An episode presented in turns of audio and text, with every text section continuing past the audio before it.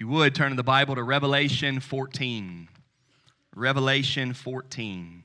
We started chapter 14 last week. It was an awesome, very encouraging passage as John then looks and sees the Lamb standing on top of Mount Zion.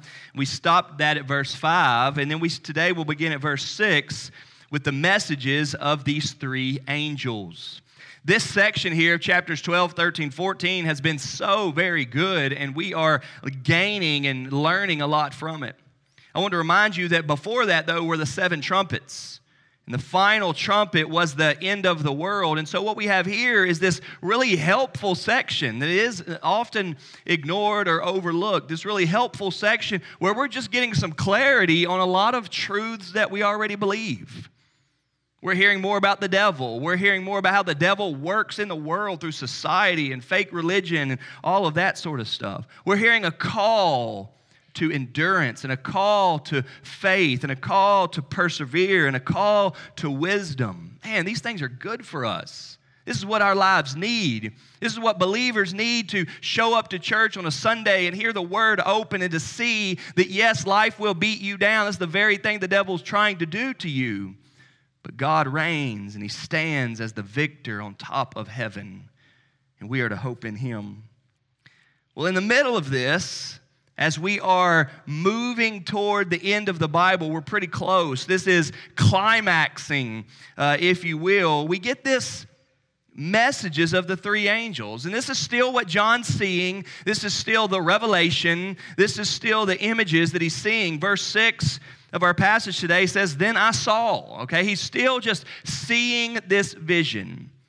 But this time it's three different angels and three different small messages. It's nothing new.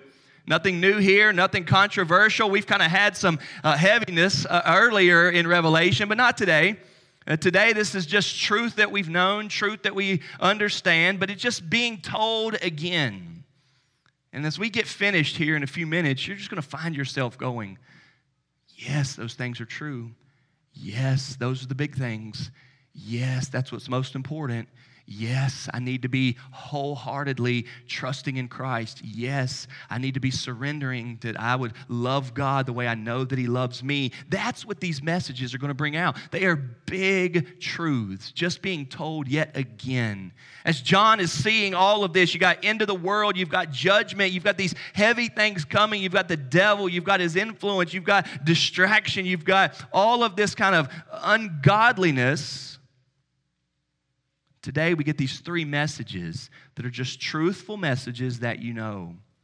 Read with me from Revelation 14, verses. We're ahead with an eternal gospel to proclaim to those who dwell on earth, to every nation and tribe and language and people. And he said with a loud voice, Fear God and give him glory, because the hour of his judgment has come and worship him who made heaven and earth, the sea, and the springs of water.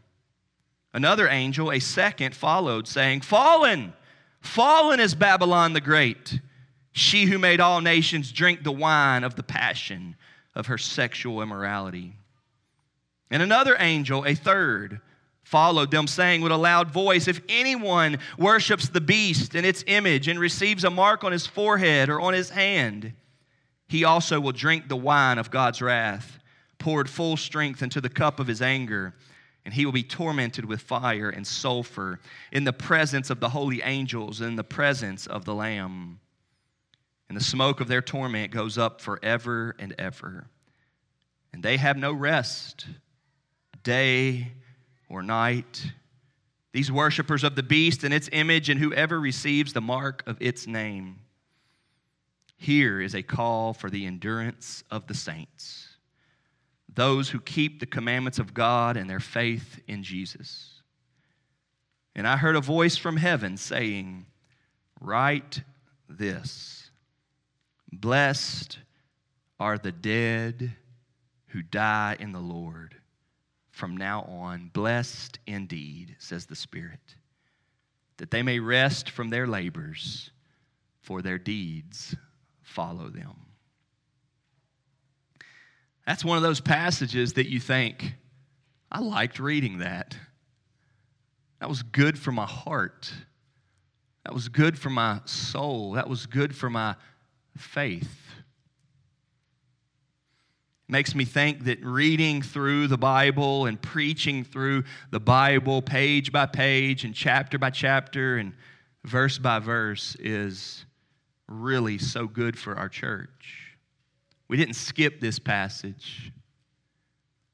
Can you imagine how much weaker we would be in our faith if we had just bounced from like the seven churches in chapters two and three to the highlights of chapter five because it's worthy as the lamb that was slain. And then we bounced forward and make sure we hit 666 because everybody's got questions about that. If we just bounced around and called this a seven part series, we would have almost undoubtedly skipped 14, 6 through 13. This little section here of the message of three angels Everything that we're reading today has already been said in the Bible. These are the massive truths that are just coming out again, but they are really good for us. What I want to do with this passage today is just look at each of the three messages. Let's go through message one, let's go through message two, let's go through message three, and then let's end up with a fourth and final point of this summary section, verses 12 and 13. So, kids that are using the listening page following along, there, there are four points there. The first one is message one an eternal gospel. John sees another angel flying directly overhead. Just picture this. This is like when you're at the beach and the plane flies by with a sign behind it. This is like the thing in the sky that catches your attention. An angel flying directly overhead with an eternal gospel to proclaim to those who dwell on earth. What a statement. The gospel is the good news of Jesus Christ being Savior and Lord. It's the good news that God loves sinners. It's the good news that even though you've offended God, He sent Jesus to remove that offense by offering up His life for you. That needs to be proclaimed. Our mission statement as a church says we exist to proclaim Jesus. And here in Revelation 14, it says that that message to be proclaimed is an eternal message. It means that is the message that is going to be on the front of your mind and in the front of your lips and deep in your heart for the rest of eternity. Listen to me, folks. What you understand right now about Jesus is the least that you'll understand for the rest of your lives forever.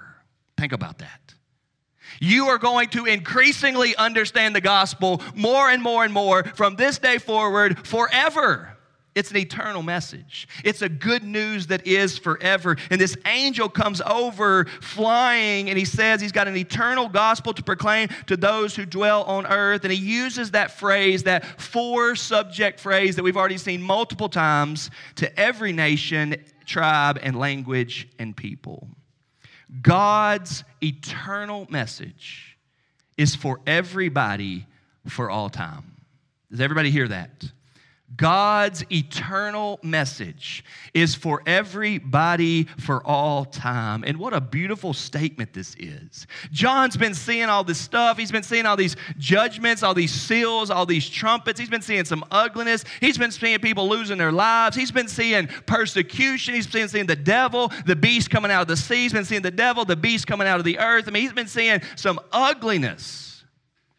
And yet he's reminded that there is a message there is a message, there is some wording, there's a story that is to be told for everybody, everywhere, for all time. Proclaim this. There's a lot of misunderstandings out there about God, and that is so unfortunate. I hope that we as a church really feel it deep in our bones and in our soul that one of the things we're wanting God to do with our lives is to bring great clarity, crystal clear, crisp clarity to all the people out there who are now raging against God because they don't know what God is really like. So much of the rebellion that goes on in the world is coming from a misrepresentation. It's somebody who has misrepresented God. May it be your desire, your conviction to show people what God is truly like. In doing that, may we communicate accurately what He's like. And here's what that message is it's a summary in verse 7. He said with a loud voice. So you got an angel flying overhead with this internal go- eternal gospel. And here's what he says loudly Fear God and give him glory because the hour of his judgment has come, and worship him who made heaven and earth, the sea, and the springs of water. The message that everybody needs to hear is that they need to turn to God. They need to know him. They need to live for him. He loves them. He sent his son to die for them. His son has taken the judgment so that they don't have to take the judgment. If we will not trust in Christ and believe how much he loves us, then God will come and judge us. Turn to him and give him glory. Now, there are so many different ways to say that. Here, it's fear God and give him glory. Judgment has come. You need to be worshiping Him. That's what the message is here. And in, in, in many ways, is what God's message is and has been and always will be. We know that that message, though, climaxes in the cross of Christ. The cross of Christ puts together all of these subjects. The cross of Christ takes the glory of God, the real glory of God, in that God left the throne and came down to earth and took on flesh. He entered into this sinful, fallen world. He didn't have to do that. So glory came to us. Remember, John chapter 1 says, We have seen his glory because we've seen Christ. People that lived and saw him actually in the flesh. And so the glory comes and he lives his life and he never sins. He never messed up. He never treated anybody wrongly. He's the biggest blessing there's ever been. The God man walking on earth. He was fascinating in how he loved and had time and patience and goodness for the way he treated people. And then they didn't like him, so they judged him wrongly. And they killed him on a cross, they crucified him. And yet, to make it even more beautiful, the Bible says that in them doing that, God was also doing that against his son on our behalf. He didn't do it to his son because his son sinned, he did it to his son because you sin, because I sin. And so these subjects here of fear God and give him glory find their realest meaning in the cross of Christ. And everybody needs to hear it. You need to talk about that more. I know y'all don't want to come to church and hear me rant about what you need to be doing more of. But let me just say a little bit today. You need to talk about that more. If there's anybody that's in your house, bring that up. If there's anybody that sits down at your dinner table, bring that up. If there's anybody that you get to talk to in love and in humility and kindness, bring that up.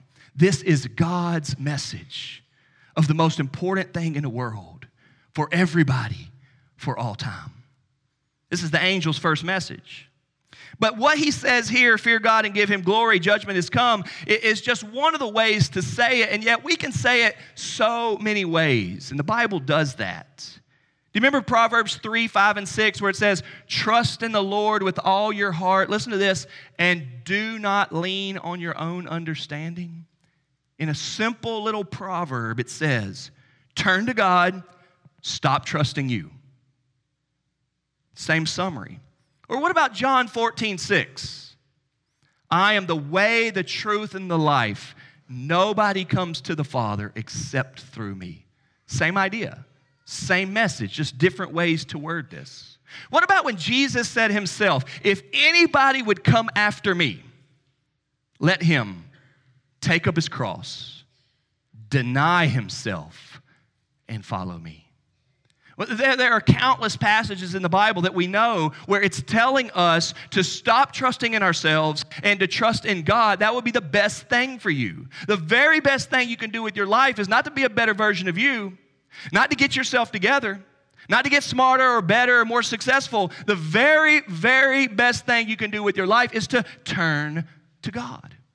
And this is God's eternal message fear God and give Him glory.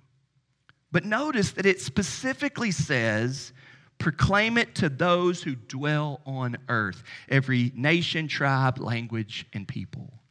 God wants this message that we just sang about, that we are so committed to, that we have a Bible in our hand about, that we put Bible verses in our home about. God wants that message to be told everywhere to everyone. We must get this. It's, it's not good enough for us to be okay with, well, I've got it, kind of hope everybody else gets it. No, we want to bear the burden. We want to hear the calling. We want to feel the push of God's conviction and working in us that they need to hear it. The world needs to hear it. And God wants to do that through me. I remember when I was in college, it was when Walmart really started to take off. Y'all remember that? Now we do have Walmart everywhere, right? Everybody knows where Walmart. You can get there in five minutes to uh, a lot of different Walmarts. But I remember when it wasn't that way. And I remember when people would say, "Oh, we're getting a Walmart." Hey, out here in this town, we're getting a Walmart. And you know we're getting a Walmart over here off Outer Loop? Hey, did you get? We know we're getting another Walmart over here off of Outer Loop, right? And I remember when people used to talk that way. I went to college in Tifton, Georgia, and I remember when they got a Walmart. I went to college in Tigerville, South Carolina, and I remember when they got a Walmart. I lived in Fairdale, Kentucky, and I remember when we got a Walmart, and some of y'all do too, right? And Walmart has made it their goal. Hey, we're going to make it where everybody can get to a Walmart. Hey, we're going to make it where if you need a gallon of milk or some deodorant, or you just need something real quick, run to Walmart.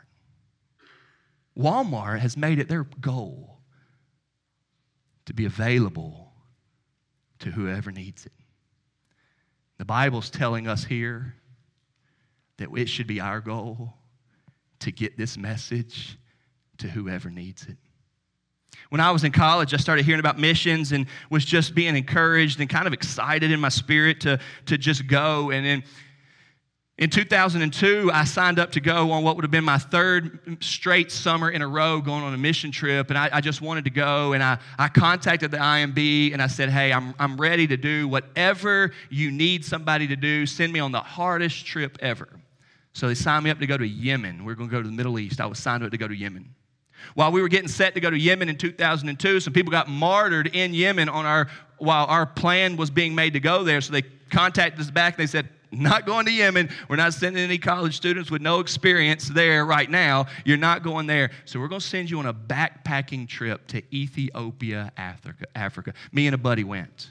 Hardest thing I've ever done in my life. We hiked all the way through the mountains of, of Ethiopia. It's the most eye opening thing I've ever done in my life. True story. We, we flew there. We got on another plane and flew to this real small, tiny shack airport. We, we, we got off there. They put us in a taxi. We went as far as it could go until the road ran out. We got out of there and they said, okay, here's what you got to do. You got to walk about 36 hours down this trail and there's a village there, and we need y'all to tell us what's going on there.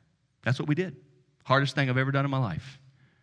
Far as the plane could go, far as the taxi could go, and then almost as far as I could possibly go. 36 hours of walking in the mountains of Africa to get to a village and to see if people there. When we got there, people living in the smallest, little, most basic huts, everything that you've seen on TV, that was the real thing. We get there, we get there. We, what we ate is stuff like you've never seen before, but you know what they gave us to drink with it? Coca Cola. Coca Cola is everywhere. Somebody got it there. Somebody has gotten Coca Cola to the uttermost parts of the earth. Now, y'all know that Coke's massive. Bottled Coca Cola is at the deepest places you could possibly go. There's somebody that works for Coke that wants that to happen. There's some planning meeting somewhere, some manager, some boss that says, why not?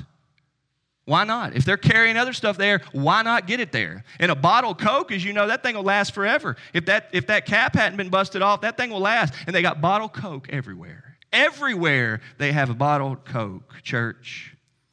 You need to feel this first message of Revelation 14. John sees a vision of an angel flying overhead that says, God's eternal gospel is for everybody everywhere. You need to feel that. You need to be thinking, why don't they have it? Why don't the people at the end of my street go to church when I'm going to church on Sunday morning? Why don't they have it? Why haven't I talked to them? When they walk by and I see them walk by, uh, nine out of ten times you can wave. That's nice. That's being a good neighbor. Hey, how y'all doing? Good weather today. Great night for a walk. You can do that nine out of ten times. But maybe one out of the ten times you walk out there and get to know their name and just bring up the gospel. Bring up Jesus that's forgiven your sins. Invite them to church with you. Invite them in. If, if that sounds like too much of a, of a, of a cold call, that's, that's too uh, hard to do, maybe ask them if you, if, you, if you can get them a Coke. You've got a Coke inside, and you'll get them a Coke. And as you talk a little bit longer, then you'll bring it up. The Bible wants us to feel that this is the message. It says every nation, tribe, and language and people. And I want to share something with you all that, that I don't know if we've shared yet on a Sunday morning. Listen to this. As we've been feeding some of the sports teams all this fall, we've been feeding the football team from Fairdale High School and the boys soccer team from Fairdale High School and the girls soccer team from Fairdale High School as they've been going on. People from our church just showing up here and cooking a warm meal, and the team comes and we feed them. And we noticed that there were a whole lot of diversity there. And so I started asking the team, hey, what, where are you from? Where are you from? Listen to this list that has been in our church in the last two weeks Mexico, Liberia, Congo, Honduras, Guatemala, Cambodia, Vietnam, Ghana, Ivory Coast, Zambia, Kenya, Somalia, Peru, Ecuador, Iraq, Bosnia, Rwanda, Tanzania, Senegal, Sudan. 17, is that 17? 17 different nations living right here in South Louisville, coming from all over the world and I want you to know God loves them, and He's got a message for them. He sent His Son to die for them. And it is your job to make sure they know it. It is our job to make sure they know it. And we are mistaken. We are out of line. We are irresponsible if we don't let the world know an eternal gospel. Commentator Schreiner says, giving God praise and glory as the creator of heaven and earth is the fundamental requirement of a human being. If God made you, He made you to worship Him. We need to let them know that. We need to remind them of that. But see, the reason why it tells it in the way of saying that the hour of judgment has come is because, for as good as that message is, it does bring a sadness, it does bring a heaviness, it does bring an unfortunate side that the people that need to hear it don't believe it. The people that need to hear that God loves them don't believe it. And that's not them, that's how we were too and it's still our struggle, that's how we are too sometimes, even still. And so it's not them and us, it's that people reject this notion that they need to turn to God. But that's the message. Romans 121 says it very well. It says, "For although they knew God, they did not honor him. For although they knew God, they did not honor him as God or give thanks to him." But they became futile in their thinking, and their foolish hearts were darkened. People not wanting to honor or thank God. So we have an eternal gospel to share. That's the first message. That was verses six and seven, the first angel with his message. And then we get to verse eight. Here's the second one. The second message is a fallen kingdom. It's talking about Babylon. It's one verse, verse 8. Look what it says. Another angel, a second, followed, saying, Fallen, fallen is Babylon the Great. She who made all nations drink the wine of the passion of her sexual immorality. The angel is declaring that Babylon, that has been so influential and has had such an impact upon this world, is fallen. She's not going to last. She's certainly made an impact, She's got a lot of people to get distracted with false worship and idol worship and not trusting in God. Here it says sexual immorality and the, the passion of the sexual morality. And I think really the bigger issue here is not, not just sexual morality, but just not worshiping God. They've been immoral in so many ways. They've drank the wine of the passion of her sexual morality, the influence of this nation and this power. But I want to make clear that this speaks more than just to Babylon because here's why. In the Old Testament, we know about Babylon, right? We know about the Babylon and how it came and, and, and conquered Israel and conquered the southern kingdom and conquered Jerusalem. You know about that. It was prophesied in Isaiah, it was prophesied in Jeremiah that Babylon would fall, and it did in 539 BC. A few hundred years before Christ came, Babylon fell. But you have the mention of Babylon throughout the Bible. There's no Babylon now because it fell.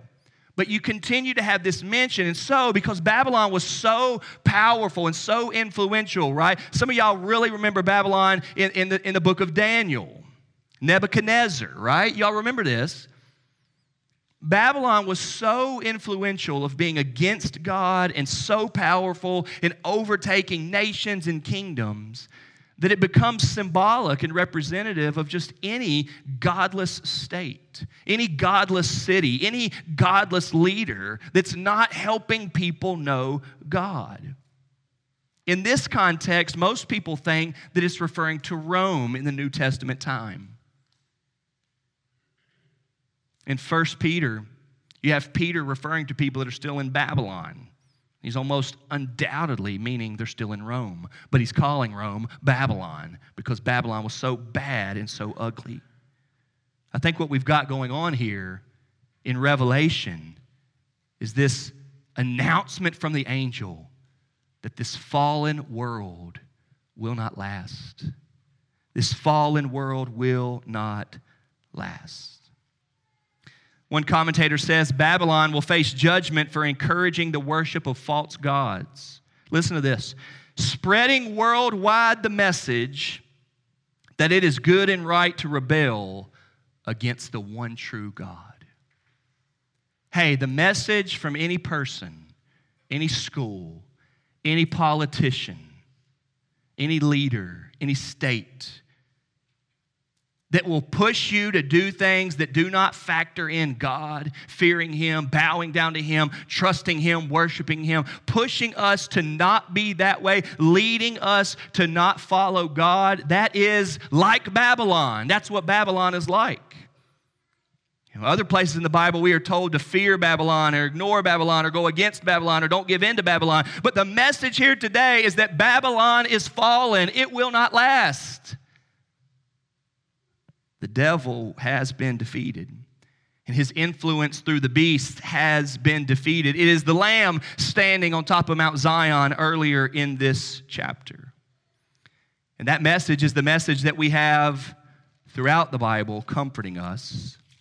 In 1 John chapter 2, where it talks about loving the world, listen to what it says. 1 John 2 15. It says, Do not love the world or the things in the world. If anyone loves the world, the love of the Father is not in him. For all that is in the world, the desires of the flesh and the desires of the eyes and the pride of life, listen to this, is not from the Father, but is from the world. But now listen to verse 17. This is 1 John 2 17. And the world is passing away along with its desires. And whoever does the will of God abides forever. Every fallen struggle in the world, every real temptation in the world, the desire to get rich, the desire of lust, the desire to get pleasure, the desire to abandon God's way and just do whatever you want for yourself for once, those desires will not last. They are of the devil and eventually they will be gone. And the angel with great loud voice says, Babylon, Babylon the Great is fallen, to which believers ought to say, Yes, there is coming a day, there's coming a day where the weight of this world will no longer weigh down your life. That's the announcement. But in order for you to get that and understand that and embrace that, you must understand that Christ is Lord and the kingdom that He's taking us to will be the new kingdom that He's setting up for us because the old kingdom is fallen. Because the fallen Babylon is not it, it's passing away. When you hear like that, it puts priorities into perspective, and I hope so. It puts priorities into perspective. We need to be living for eternity. We need to be living for the kingdom of God. We need to live like the love of God and the glory of God are the most important things to come out of our lives as we live by faith. That's what really matters priorities and perspective. The last time that my parents came up to visit, you know, we moved, we got, we got a new house and we moved my parents came up to visit, my dad pulled out of the car a, a cardboard box and he said, Here, we, we brought these to you. And I said, Well, what is it? He said, These are all your trophies from when you were a little kid. I don't have any good trophies, y'all. Never really won anything good. There's nothing great. And I said, and I opened it up. It's an old ratty box, and you open it up, and there's cobwebs in there, and it's like seven year old T ball, machine pitch, you know. And I'm like, well, Dad, I, I don't think I want them. And he said, Well, I don't want them either. And so now they're just up in my attic. And Lord willing, if time goes on, I'll pass those off to JJ here in a little bit. See what he does with them. He'll probably have enough courage to just toss those things. And don't get me wrong, I'm nostalgic too, and I like to think back to the good old days. I'm not throwing away my kids' trophies yet, don't get me wrong. But you've all been there before, right? Those things don't matter that much anymore, and you know that. They've already passed. They'll get thrown away at some point. And that makes you think well, then what really does matter? Do T ball trophies matter that much 30 years later? No, they don't what really does matter? What's going to matter in the end? What am I going to take with me when I stand before God? It won't be any trophies, I assure you that. There might, there might, there might be one trophy award that we have as we get to God. It won't be any trophy we earned on our own. It'll be a crown that He has placed on us when we get there. And the Bible says that when He reward you with a crown because you endured to the end through all of this hardship? The Bible says that we will respond by taking that crown off and laying it down at his feet. The truth of the Bible puts into perspective what our priorities should be. You and I should not be living for the here and now mostly. You and I should not be living here to acquire everything we can. We shouldn't be trying to just store up more and more and more where moth and rust destroy. We should have our eyes set on the Lord who is worthy. We should have our hearts set on eternal life in heaven. We should live the way our leader tells us to live because this world is passing away. Babylon is gone. The influence of Babylon is still here, but the angel says, He's fallen. She's fallen. That's the second message. Message number three starts in verse 9. And another angel, a third, followed them, saying with a loud voice If anyone worships the beast and its image and receives a mark on his forehead or on his hand, he will also drink the wine of God's wrath, poured full strength into the cup of his anger and he will be tormented with fire and sulfur in the presence of the holy angels, in the presence of the Lamb. And the smoke of their torment goes up forever and ever. And they have no rest, day or night. These worshippers of the beast and its image, and whoever receives the mark of its name. This one's a little bit heavier, isn't it? This third message is an intense warning for you kids with the listening page. This is an intense warning. This doesn't change God at all. This doesn't change God's message at all. This fits exactly with the eternal gospel. Fear God and give him glory because the hour of his judgment has come. God has always says that he is a judge, but he is so kind and merciful and patient, and patient in his judgment. I think you felt before, man, he should have punished me before this. He should have dealt with me before, but he hasn't. He's been kind to you and patient. But it is the strong, stern message from God that if you will not repent, judgment is coming an eternal judgment, a wrath of God poured out on you, a suffering in hell forever. The language here is heavy tormented in the presence of the Lamb forever and ever. And they have no rest. What a strong message from God. But this message from God has been consistent throughout the whole Bible. At the same time that he tells us that, he tells us that he sent his son to die for us, and he poured out that same judgment on his son already. You think, man, I don't want to face that. Christ already faced that. You say, I don't want him to do that to me. Jesus already had him do that to him for you. Greater love has no man than this, that he would lay down his life for us. Psalm 7, verse 12 says, If a man will not repent, God will whet his sword. Hebrews chapter 10 says, It is a fearful thing to fall into the hands of the living God. Psalm 75, verse 8 says, For in the hand of the Lord there is a cup with foaming wine, well mixed, and he pours out from it, and all the wicked of the earth shall drain it down to the dregs. And then we have that passage that Matt McBroom read earlier from Hebrews chapter 9 that again just helps us put into perspective. It says, And just as, is it, just as it is appointed for man to die once, and after that comes judgment. That's the order of life. You live, you live, you live, you live. You're going to die. That's the only time you're going to die, this physical death. You die once. And after that comes judgment. That's what the Bible teaches. That's what the Bible has always taught. And that is an intense warning. We've been making this point several times throughout Revelation. We're in chapter 14. But warnings are good for us, aren't they?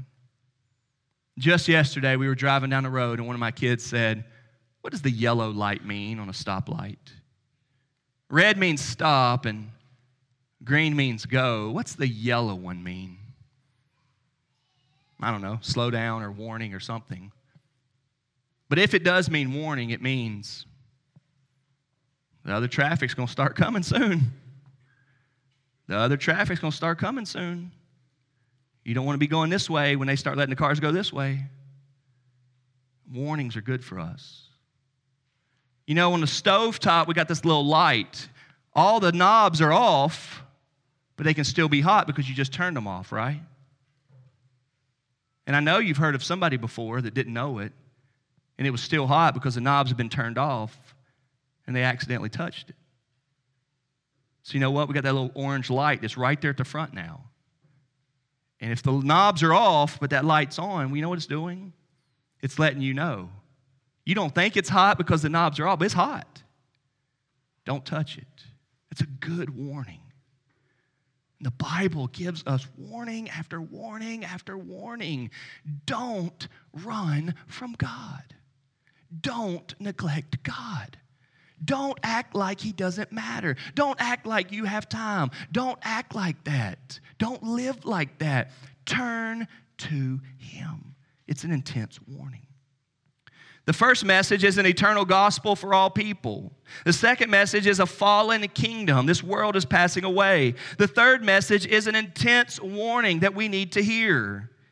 And then the passage ends in verses 12 and 13 with this beautiful summary message of endurance and blessing. In verse 12, he says what he's already said. Here is a call for the endurance of the saints, those who keep the commandments of God and their faith in Jesus. We must keep going. Schreiner writes, hence, above all else, Believers must continue to hold on. Believers must keep believing. They must keep persevering no matter how difficult their circumstances are. Life on earth is a battle and a struggle, but it will not last forever. Don't give up. Don't give up, he says. Here is a call for endurance. Keep the commandments, trust in Christ, walk in faith. That's what the Bible's about.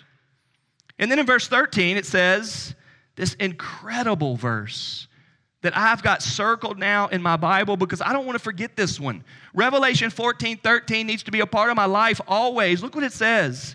He hears a voice from heaven saying, Write this Blessed are the dead who die in the Lord from now on. Y'all, that's countercultural. That's out of this world. Most people don't believe that. It's a good thing to die. The Bible is saying here it's a good thing to die. Now, if all that other stuff's true, it's a bad thing to die if you don't know the Lord. But it's a wonderful thing to die for all who trust in Christ. That's what this is saying. Write this down. Blessed are they, and this says, blessed indeed are those who die in the Lord. What a thought. You know, the, the, Bible tells us this time and time again, doesn't it? That for followers of Jesus Christ, death is a blessing. Now, don't, don't get me wrong here. Don't, don't hear me wrongly. I mean, I just prayed in the pastoral prayer at the beginning that there's sadness and heaviness. There are other people in our church who've lost loved ones this week. I'm doing a funeral this afternoon at 2 o'clock. We got a funeral Wednesday. There are a lot of people passing away. We got people with bad diagnoses. We got people getting cancer. We got people that are close to dying. And every single one of us know that our days are numbered. And death weighs heavy on us. It's sad. You lose a loved one, and your life has a hole in it now that cannot be filled. And yes, death is a huge subject. But the Bible teaches here in love, in truth, in comfort that it is a blessing, a good thing to trust in Christ and die. Psalm 116, 15 says, Precious in the sight of the Lord is the death of his saints. In Philippians 1:21, Paul says, For to me to live is Christ, and to die is gain. And here Blessed are the dead who die in the Lord from now on. But look what it says here at the end of verse 13, at the very end. Look what it says. That they may what? Rest. Does everybody see that? They may rest from their labors, for their deeds follow them. Their allegiance was with Christ. They did not give in to this beast or this dragon. We walked with him. We stayed with him. We may have limped through. We may have limped all the way to heaven. We may have crawled or struggled all the way through. We may say, man, this world is about to beat me down, but it did not get me. Christ reigns in my heart. He loves me. He loves me. He loves me. And the Bible says that it is our faith and our works and our deeds in Christ that are the proof that we are trusting in Him. It says that there. They may rest from their labors, for their deeds follow them. But I want us to look exactly here at the end of this word rest. In verse 13, the blessing for the dead is that they get to rest. Everybody see that? The blessing for the dead in Christ is they get to rest. But look back at verse 11. The smoke of their torment goes up forever and ever, and they have no what? Rest. Some of y'all are so tired right now, you will take a nap this afternoon. Some of y'all can't wait to sleep. I don't know what's causing it. Maybe too much caffeine. Maybe we're too busy. Maybe the TV's on too late. I don't know, but people are tired these days. And one of the characteristics of eternal life is rest. Rest. That'll be nice. And one of the characteristics of not knowing God is you will never rest again. Never. You ever had to stay up late, maybe all night, and then try to push through the next day? Where you seriously are mad at the world and you hate everybody and everything, and you are so grumpy and you are so, so short, and you will snap at anybody over here and everything, and you're mad at yourself because you're mad at everybody else? That's just one night one night of no rest. That's just one night of no rest. And just one of the characteristics right here heaven, rest, no heaven, no rest. May you and I see in this comfort from God. Listen how Schreiner summarizes this final message of endurance and blessing for the dead. He says, Believers are called to endure in a world fiercely opposed to them. But this world, as it is now, is not their home, and thus those who die in the Lord are blessed. They leave the struggles of this world behind, exchanging them for their final reward. The Spirit reaffirms the blessing of death. Believers rest from the toils marking this present evil age. They will then experience relief from the pressures impinging upon them in life. Believers will rest, John says, because their works follow them. In other words, their works testify that they belong to God, and thus the rest given them is warranted. What a blessing it is to hear God say, Here, write this down. Blessed are the dead who die in the Lord. This isn't even the end of chapter 14. Next week, we're going to pick up at verse 14 there, and it's the harvest. It's Christ coming back to gather them all. These passages are to come at us with a heaviness, and they're to make you say, Am I ready? When we did those baptisms earlier, I asked, Are you baptized? See, the thing is, and you can ask both Jeff and Todd, I just told them there, right standing right back there. This water ain't going to do it for you. This water ain't going to clean your heart. This, this water ain't going to remove your sins. Only Jesus can do that. Only Jesus' work on the cross and his resurrection from the dead can make you right with God. That's the only thing. But if you'll trust in him, he will. And they are. But then Jesus tells us to go and do that to let the world know that you're trusting in him. That's what baptism is. We need to be committed to him. We need to be saying, I live for Jesus. I love him who loves me. I live for him who died for me. When we hear these passages here, three messages of truth coming from the angels, that we take it to heart. We say, I'm going to live for God. Let's pray. Father in heaven, thank you for revelation. And week after week, it's building us up, it's pointing us to you.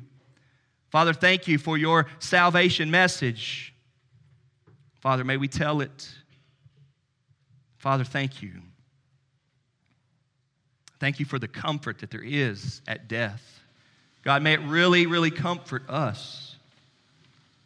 Father, we thank you for your word and how week after week it's just building slowly but surely, building us up.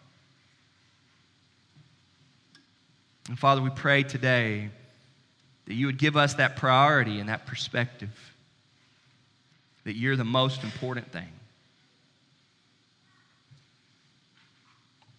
Father, move in our hearts that we would trust in Christ, that we would love him most. In his name we pray. Amen.